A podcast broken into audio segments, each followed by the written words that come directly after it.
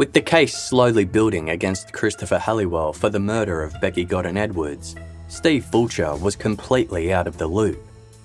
He only learnt about the trial shortly before the scheduled date when he got a call from the Crown Prosecution Service.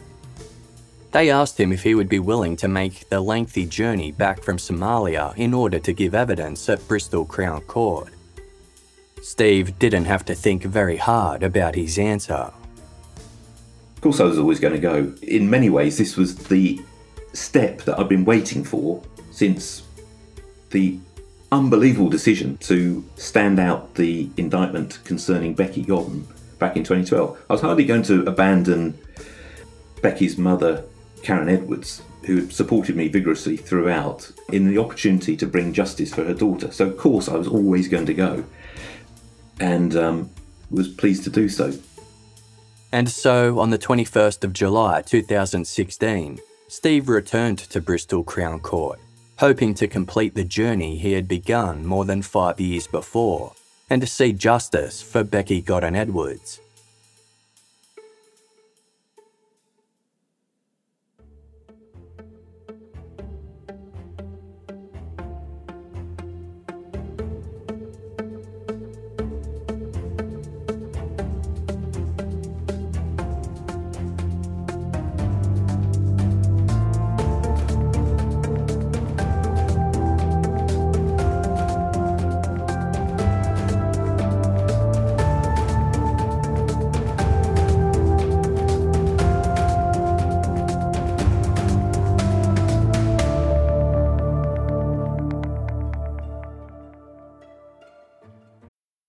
If you're still deciding on your spring break getaway, Amtrak's got just the ticket.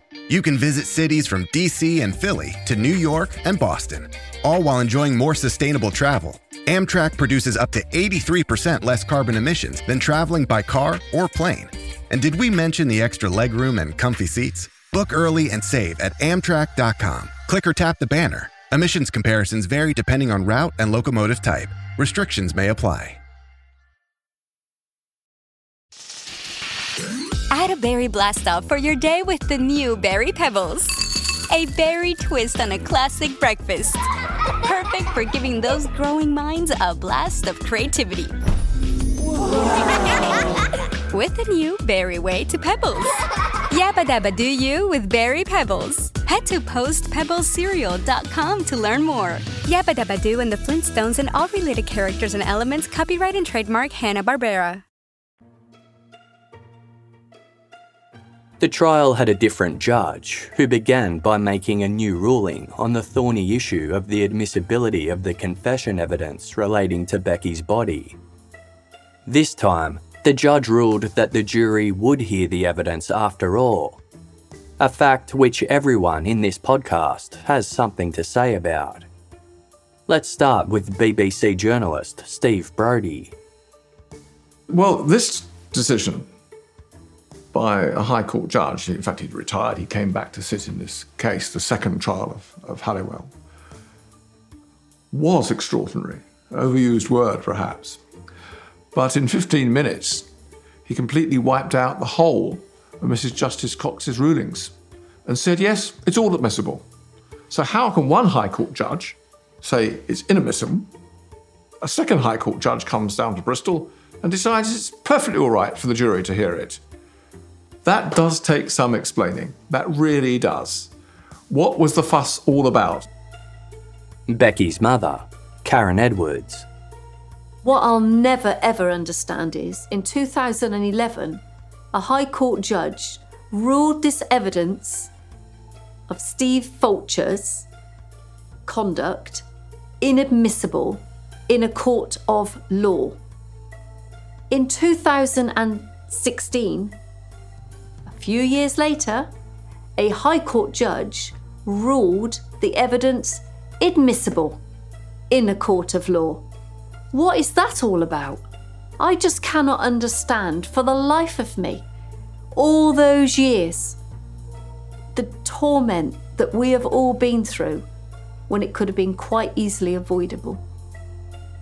The police scribe, Debbie Peach, who carefully documented the entire arrest process, the issue for me is it just knocks so much against normal common sense that I really have difficulty with a judge in 2011 making a call that this evidence was inadmissible because she found the conduct of the officer oppressive. And a judge in 2016 who can look at the same evidence and find that that evidence actually is admissible and that nothing happened in between. Well, I think you, you look to judges to make a judgment, and what it tells you is that sometimes they don't get it right. But there are some people who think that what a judge says is inviolable and they don't challenge it, even if it just goes against all common sense. And that's how, that's, that's how I felt about it, is that it was just so against common sense. I think the police should have challenged the ruling. Definitely. The original judge's decision. It was there to be challenged. And finally, journalist Rob Murphy. It's a complete reversal. But I think it was only allowed to happen because Halliwell had admitted the murder of Sian. Because he'd admitted that murder, that this confession could go ahead. Now, again, this is complicated, so bear with me here. The second judge, Sir John Griffith Williams, was very particular in his wording. As you might expect, he takes dozens of pages to explain the ruling. He was clear that he agreed with the original ruling that Halliwell's confessions may have been obtained by oppression. He says this explicitly. I would have reached the same conclusions and ruled the confession and the evidence of the finding of the body consequent upon those confessions inadmissible. But he goes on to say that because Becky's murder was subsequently dropped from the indictment, and because Halliwell had since pleaded guilty to Sian's murder, the protections of PACE that prohibit a court from allowing such tainted confession evidence are no longer relevant, and the former ruling is no longer binding on him. Assessing whether Halliwell's second confession to Becky's murder was a result of oppression he says that while he agrees with the earlier ruling that the confession cannot be viewed in isolation from what had already passed between Halliwell and Fulcher, he said, In my judgment, the effect of the oppression had ended with the confession to the murder of Sian O'Callaghan. While oppression in one interview may taint a later interview, I am satisfied that on the facts of this case, that did not happen. Once the defendant had confessed and taken the police to the location where he had disposed of the body of Sian O'Callaghan, his questioning was at an end. I am not persuaded that what the defendant then said may not have been said voluntarily. It follows, I am satisfied, what the defendant said by way of a confession to the murder of Becky Godden was said voluntarily. As a result, he says, it need not be excluded from the court in accordance with PACE. He then deals with the issue of fairness from the first ruling. Essentially, the question here is this Would admitting the evidence have an adverse effect on the fairness of the proceedings? In the first ruling, the judge had found that it would, because of Steve's substantial and irretrievable breaches of PACE. This time, Sir John finds differently. Here's what he said Where, notwithstanding breaches of the code, there are no grounds for concluding that a confession was anything other than voluntary. It would offend good sense to exclude the evidence simply because there had been deliberate and substantial breaches of the code. There's a lot more to this ruling, and I'm skipping a lot of detail here. But here's his conclusion. I am satisfied that the defendant's confession to the murder of Becky Godden and his taking the police to where he had buried her was not the consequence of oppression. I am satisfied also that, notwithstanding the breaches of the code of practice, that the evidence is admissible in the exercise of my discretion as direct evidence of his guilt. It was another very consequential decision in this highly unusual and dramatic case. Steve Brody explains. It's a very complicated situation. The judge would argue, I imagine he would argue that uh, this was specific to this case. In his ruling, he did not exactly clear Steve Fulcher, but by his very decision to allow the material, i.e., the confessions, to the jury, makes Steve Fulcher's position so much better. That's the important thing. One High Court judge says you can't, another one says you can. And that is probably untenable for a situation like this. Exactly the same evidence. Exactly the same evidence. As far as, as we go as to the, the confession, the material given to Steve Fulcher, there was additional forensic evidence, quite a substantial amount of forensic evidence discovered by police by the police force in relation to Becky Godden. Good work was done. So really, Halliwell had nowhere to go. One, the judge allowed his confessions to be heard by the jury, and secondly, there was more forensic evidence which tied Halliwell to the death of Becky Godden. A very odd situation and much talked about. Much talked about in, in legal circles. I've had lots of discussions with, with lawyers uh, and one or two judges about it. And the feeling is that something unusual has happened. With the confession evidence now allowed in court and the case the police had built, Halliwell's position was impossible. To compound his issues further, Halliwell made an unexpected decision. Steve Brody explains. In the second trial, Halliwell immediately sacked his lawyer. And in some ways, that can be a clever idea because the trial judge then looks after a defendant, protects them, perhaps more than he would do normally. It's a maneuver to make sure the prosecution doesn't roll over uh, the defendant. In this case, I don't think it worked. He came out with uh, what Judge famously described as a cock and bull story about the fact that two drug dealers had murdered Becky Godden and buried her. He dismissed that completely. Becky's mother Karen saw it as yet another grandstanding performance from the man who had murdered her daughter. Christopher Halliwell decided to defend himself at the trial. Who defends themselves in a murder investigation? Surely you would want a qualified barrister. It was just unbelievable in there. Absolutely unbelievable. It was almost like he was putting on a performance.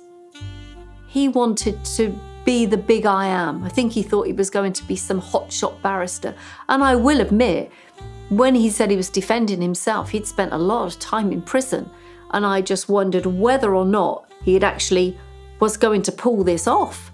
But he just made a complete and utter idiot of himself. He became a laughing stock. It was um, you could see, I mean, the jurors' faces. It was they were just horrified at the things he was coming out with. It was just, it was like a comedy show, and he was putting us through that pain again, dragging it all out. As a result of Chris Halliwell's decision to defend himself, Steve Fulcher would now come face to face with the murderer he had shared that extraordinary conversation with five years before. Well, um, he was trying. He was trying to take the role of a practiced barrister, which is never a bright idea, and suggested that well, he's asking me what I concluded from the notion that the specific description he'd given me of Becky's grave, this notion of having dug five foot deep at the Eastleach field, he asked me what did I conclude from that, and I concluded that he'd mixed up his deposition sites. He couldn't remember which year he'd murdered her in, 2003, 4 or 5, which would indicate there are more than murder isn't uh, an isolated incident, and that he'd confused one deposition site and the depth with another. That clearly wasn't what he was hoping to draw out from me from that issue. He was trying to take a line of defence that he'd never been there before and some kind of strange account that that was the first time he'd ever been there. In his evidence in chief, that story changed to some mystery drug dealers that he was scared of and therefore uh, couldn't have been. But clearly, there was no sort of proper thought put into his defence story at all. But it's sat festering in a cell for five and a half years, recognising, no doubt, that the only thing that convicted him was this conversation with me. And uh, this has turned, turned itself into implacable hatred.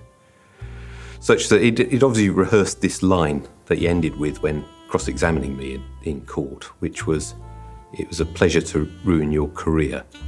And then he said, Sotto voce, you corrupt bastard, which was only picked up by certain sharp eared uh, Guardian journalists, I think.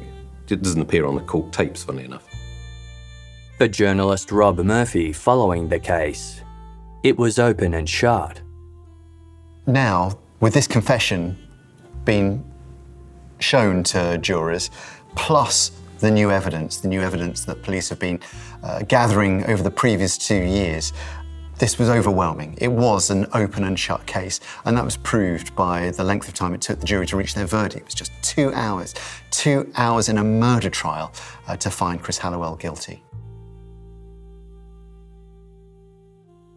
After the guilty verdict, the judge's final remarks were damning. Your account of the circumstances in which Becky met her death bears all the hallmarks of a contrived explanation designed to avoid conviction in the hope that the minimum term you are presently serving will not be increased. But the account which you advanced so glibly with little or no regard to the truth made no sense at all. I have had the opportunity of observing you throughout the trial and listening to your evidence.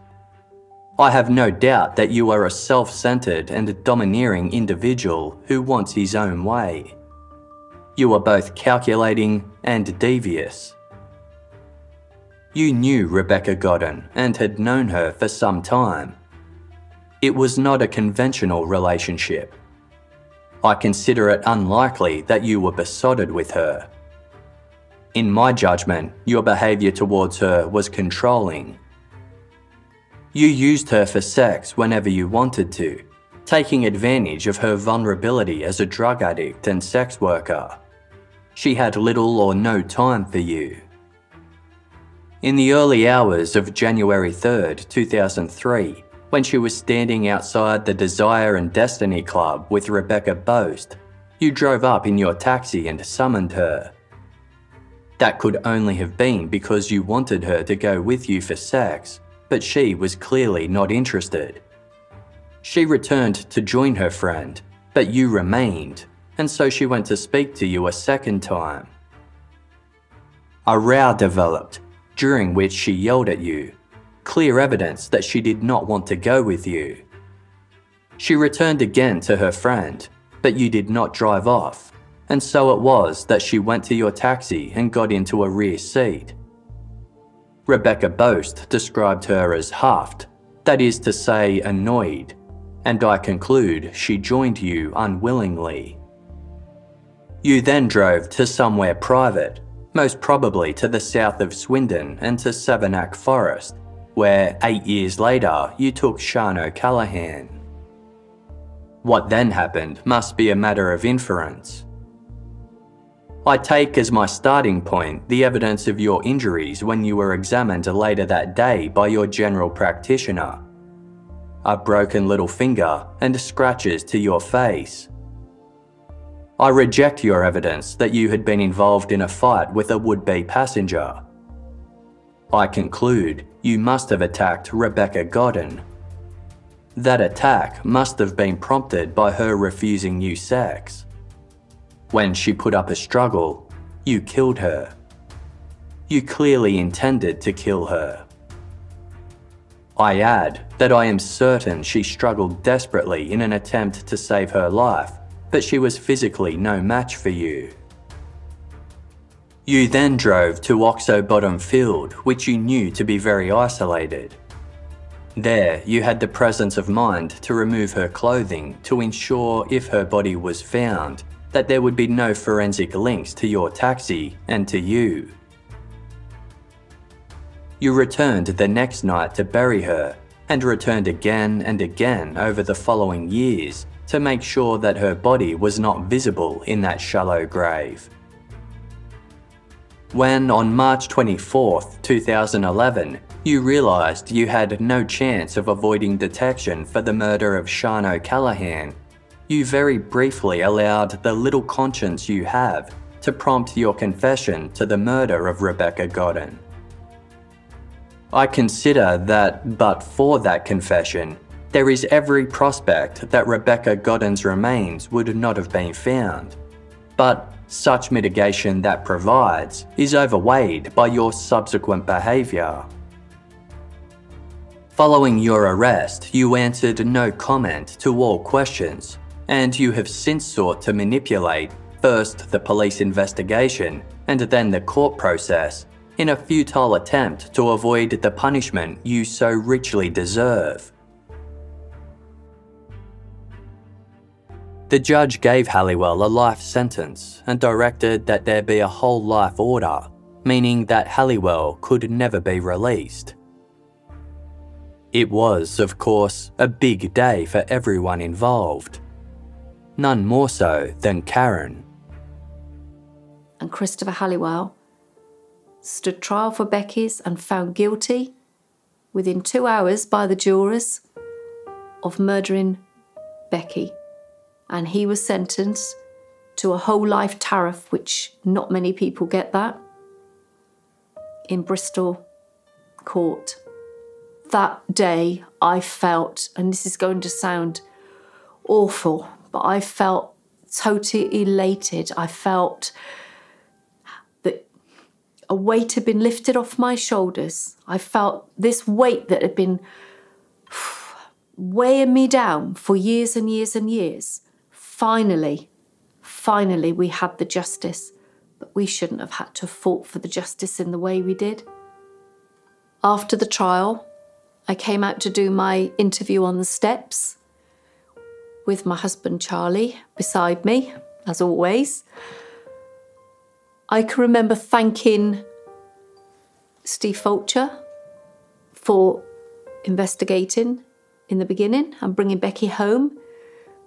I thanked the detectives that had worked hard on bringing Christopher Halliwell to justice and had just been convicted for Becky's murder. I couldn't thank the hierarchy of Wiltshire Police because I felt if they hadn't systematically destroyed Steve Fulcher and focused on Becky's murder investigation, because predominantly in that courtroom, it was evidence that they already had, evidence that Steve Fulcher had found in the beginning that was used in that courtroom to bring that conviction. I would have had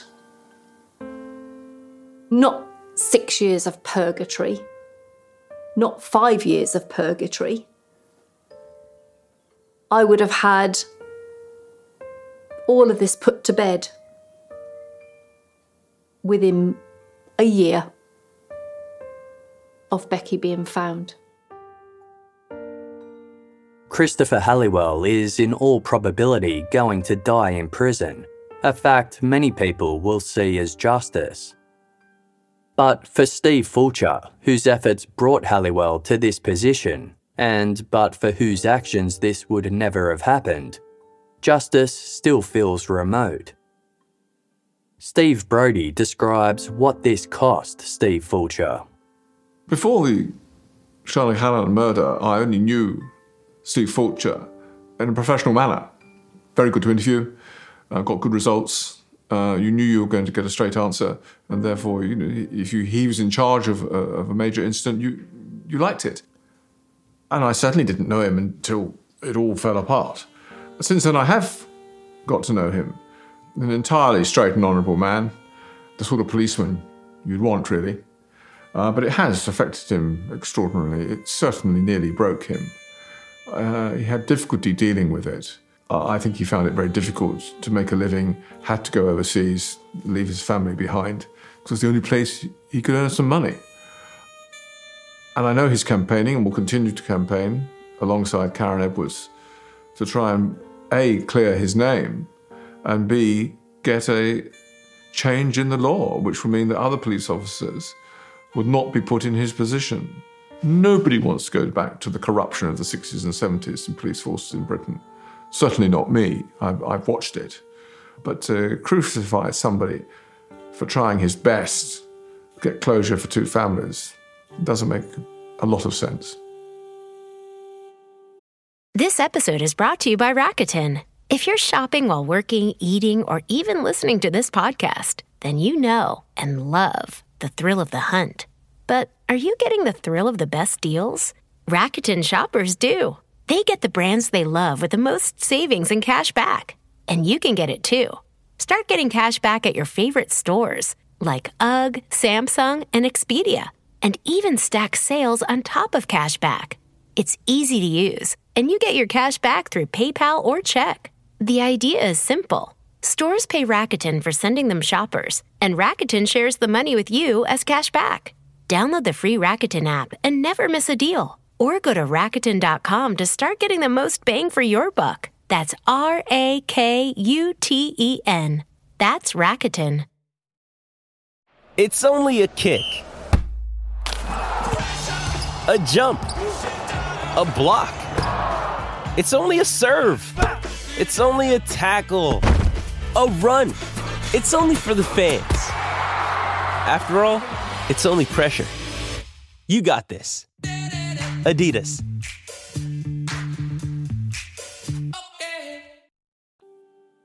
As I said at the start of this series, this is one of those stories you just can't get out of your head. Clearly, it touches a nerve somewhere. So far, it has been the subject of at least two books, multiple TV documentaries, and a primetime TV drama starring Martin Freeman, written by Jeff Pope for ITV. It's fair to say the issues are out in the open. But what has changed? According to Becky's mother, Karen, nothing. Nothing's changed. Nothing. Nothing. There's still those grey areas in PACE. And PACE, it's not black and it's not white. There's grey areas, which has been proven, there's grey areas. I'm living proof of that. There are grey areas within PACE. And that needs to be looked at. And I think the person to look at that is Steve Fulcher. At the end of the day, he is a police officer. He works, worked with PACE. And he's surely, people would want his input on PACE and how he feels that it should be changed. Keep PACE there, it needs to be there. It needs to be there to protect, but it also should be guidelines. There's areas that it's either got to be enhanced or it needs to be rewritten because it's wrong. I think the whole, the whole, eh, it, Damian Green told me that PACE rules are updated periodically. They are updated. So it's about time that PACE is looked at again. Christopher Halliwell is a control freak. He likes to be in control. I have learnt an awful lot about Christopher Halliwell. And I've studied serial killers, and he ticks every single box. He will be wallowing in his prison cell. And I always used to say, bring back hanging. But not now. Because every day he's got to get up. He used to like fishing. He was a taxi driver.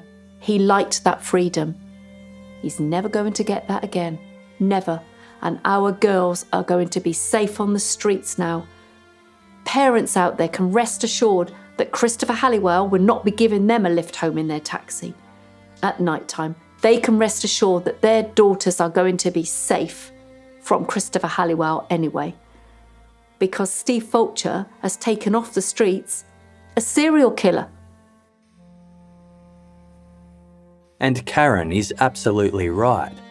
Not only did Steve Fulcher catch a killer, he also saved the lives of Halliwell's future victims.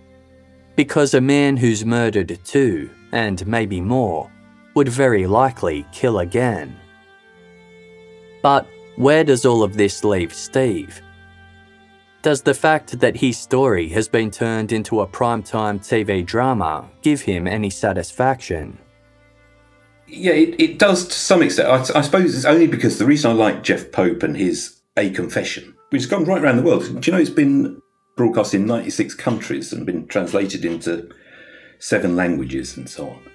The reason I liked it was because Jeff Pope, by profession, was a uh, investigative journalist, and he met me and he told me a story about another police case that he'd dealt with, in which he clearly thought the copper was results at any cost, and uh, you know had limited sympathy for him. And um, obviously, over the course of a considerable amount of time spent together, he realised, well, I like to think he realised, that I, I'm not some kind of crazed lunatic, and he just told my story exactly as I needed it to be put in front of the public, i.e., the facts. With, as the way he cut it, with the two bereaved women, um, and Becky's mothers. And there, there it is for the public to make their own mind up. What would you want done if your daughter was abducted? So, just for the first time, somebody just putting the facts simply and without an editorial slant or a polemic twist to it. This is what happened. These are the reasons why it happened. How do you want this to play out? Should it should the circumstances repeat?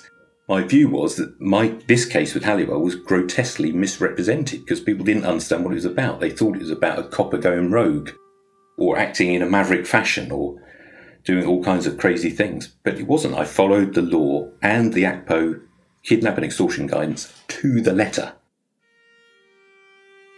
And while telling his story and getting it out into the world is one thing, it's clear when you talk to Steve that he is less positive about the question of whether the story has had any impact in the real world of policing. My principal overriding reaction is deep concern for the state of British policing and the lack of confidence that the public could or should have in British policing given what's played out here. And I'm very sad that I've spent an entire lifetime, a career, in something that is so fundamentally flawed, so lacking in any integrity or sense of honour. Now, I do understand this point, which is PACE is there to protect the innocent because of the excesses of police behaviour in times past, maybe currently. The reason I was treated in the way I was is because the police hierarchy did not want to set a precedent or allow any police officers malpractice anywhere in the country for those officers to re- refer to me and say, well, Steve Fulcher did X, therefore this is justified. They didn't want to set a precedent. But I haven't done anything wrong. And if we start getting confused about what our role is in crimes in action and kidnap, then the public are in, in extreme peril. So this has gone through the various machinery of IPCC investigation, which is a travesty, a simple travesty. And at the end of it, we're left with a nonsensical judgment in which the presiding panel claimed that I should have never have found Sian. And the corollary of that, of course, is Halliwell would walk free. Because what they say exactly is if I was acting under the aegis of Section 11.1 of PACE, quite properly conducting an urgent interview because of the risk to Sian's life at such time as we were en route from Barbury Castle to Uffington, as I considered it more likely that she was dead than alive from the language he had used, Halliwell had used, that I should have stopped the car, turned it round, and gone back to the police station. The corollary of that is, of course, I would have a verbal account and no recovery of the victim. It's the evidence on the recovery of the victim the DNA evidence from Halliwell that convicted him. That's what they said. And frankly, it's this kind of pitiful lack of knowledge, understanding, or even basic common sense that pervades current policing. You're left with this situation, which is you can have the abductor, the kidnapper, in front of you, and your loved one won't survive. Now, ironically enough, if I'd contacted him by telephone, you know, what we do in kidnap cases is we put a red centre in. Red centre is a negotiator on a telephone, and we would phone that party and negotiate. What do you want to return the hostage? Do you want money? Do you want facilities? That isn't done under caution. You don't start that conversation with, I have to caution you. That's nonsense. I am negotiating, at Barbury Castle, I was negotiating with Christopher Halliwell for a young girl's life. If I'd done it by telephone, standing two yards from him, people would perhaps understand. Not surprisingly, faced with the same circumstances, Steve isn't in any doubt about what he'd do, regardless of the personal cost. Well, it, it destroyed my life and my finances, my family, my uh, employability. All those things i will happily sacrifice if I've provided some comfort for Sian's family and for Becky's family. And as I say, if I'm right and Halliwell has the propensity for murder on the scale that I believe, I've saved other girls' lives, so I'll happily make that sacrifice, but it was so unnecessary. Once again, we asked the Wiltshire Police for comment. Here is their reply. Wiltshire Police did not conduct an investigation into former Detective Superintendent Fulcher. Following the ruling of Lord Justice Cox that former Detective Superintendent had significantly and substantially breached PACE, a public complaint was lodged by Becky's father, John Godden, and this was immediately referred to the Independent Police Complaints Commission by Wiltshire Police. To ensure complete impartiality, the IPCC decided that an independent investigation would be undertaken by them, not by Wiltshire Police. The IPCC investigation concluded that a misconduct hearing should take place to consider a number of allegations relating to potential gross misconduct. The force accepted the conclusions and arranged for an independent misconduct panel to convene, chaired by the then Warwickshire Police Chief Constable Andrew Parker, now retired. The panel considered independently whether or not his actions had breached the standards of professional behaviour that apply to all police officers in England and Wales. The hearing found him guilty of two counts of gross misconduct and he was issued with a final written warning. Throughout the investigation, Steve was provided with ongoing welfare support. Given how different this can look depending on where you're standing, how many detectives, having seen his story, would make the same sacrifice as Steve Fulcher? With what happened to Steve and the enormous notoriety of the case, can you be confident that if your loved one has been abducted, the police would go to the same lengths to recover them? Journalist Steve Brody worries about that repercussion.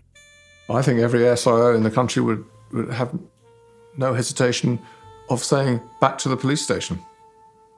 And that's where we are. And that, of course, is very worrying because it means that potential murderers will get away with it, that other families will have to wait decades until perhaps their, the bodies of their loved ones are found.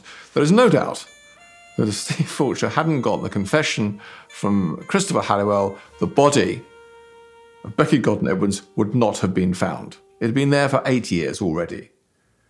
It would still be there to this day. It was a shallow grave, admittedly, but it's unlikely that it would have been found, short of a building site being placed in an obscure field in the middle of of Gloucestershire, which is highly unlikely. And that's the problem. I agree with Steve Fulcher in that this is bad news for families, for victims. But I don't criticise SIOs for taking the decision that we'll take somebody back to a police station and give them access to a lawyer. Their careers are at stake, their families are at stake, their livelihoods are at stake.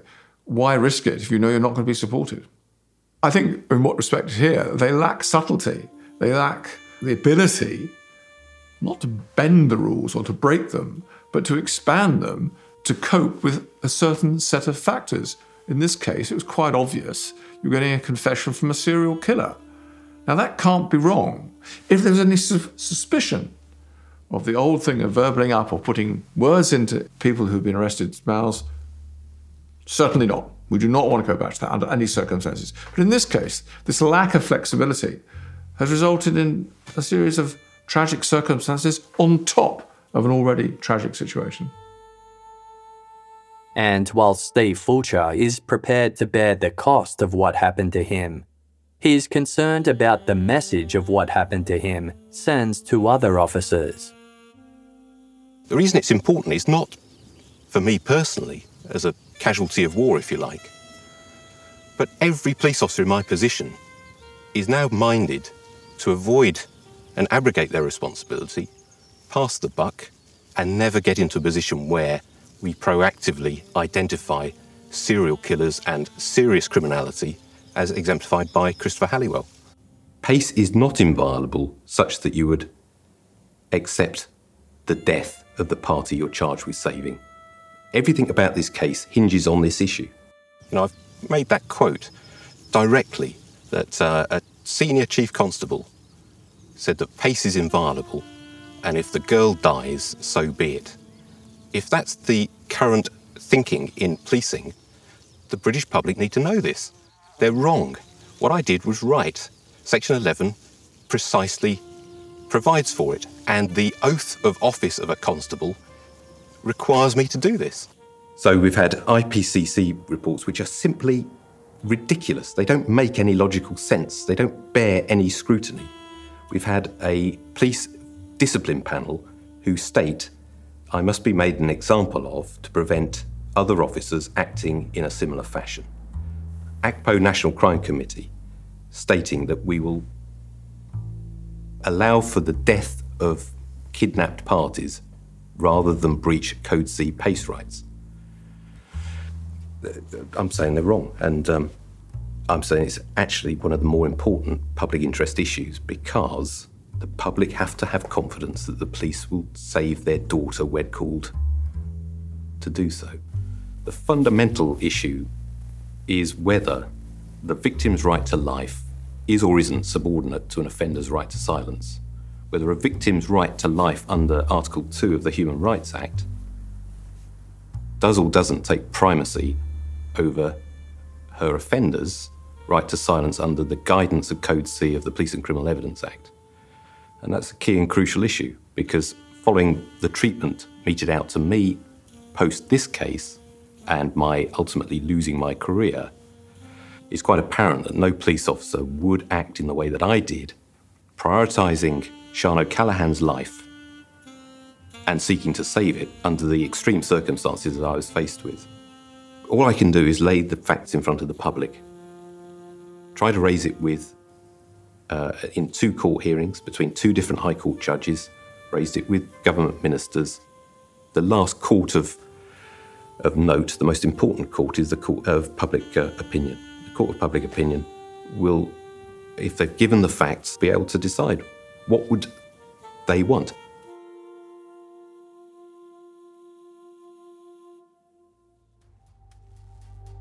The story of Steve Fulcher and his arrest of Christopher Halliwell for the murders of Sian O'Callaghan and Becky Godden Edwards has had such a huge ripple effect, which means it won't be forgotten.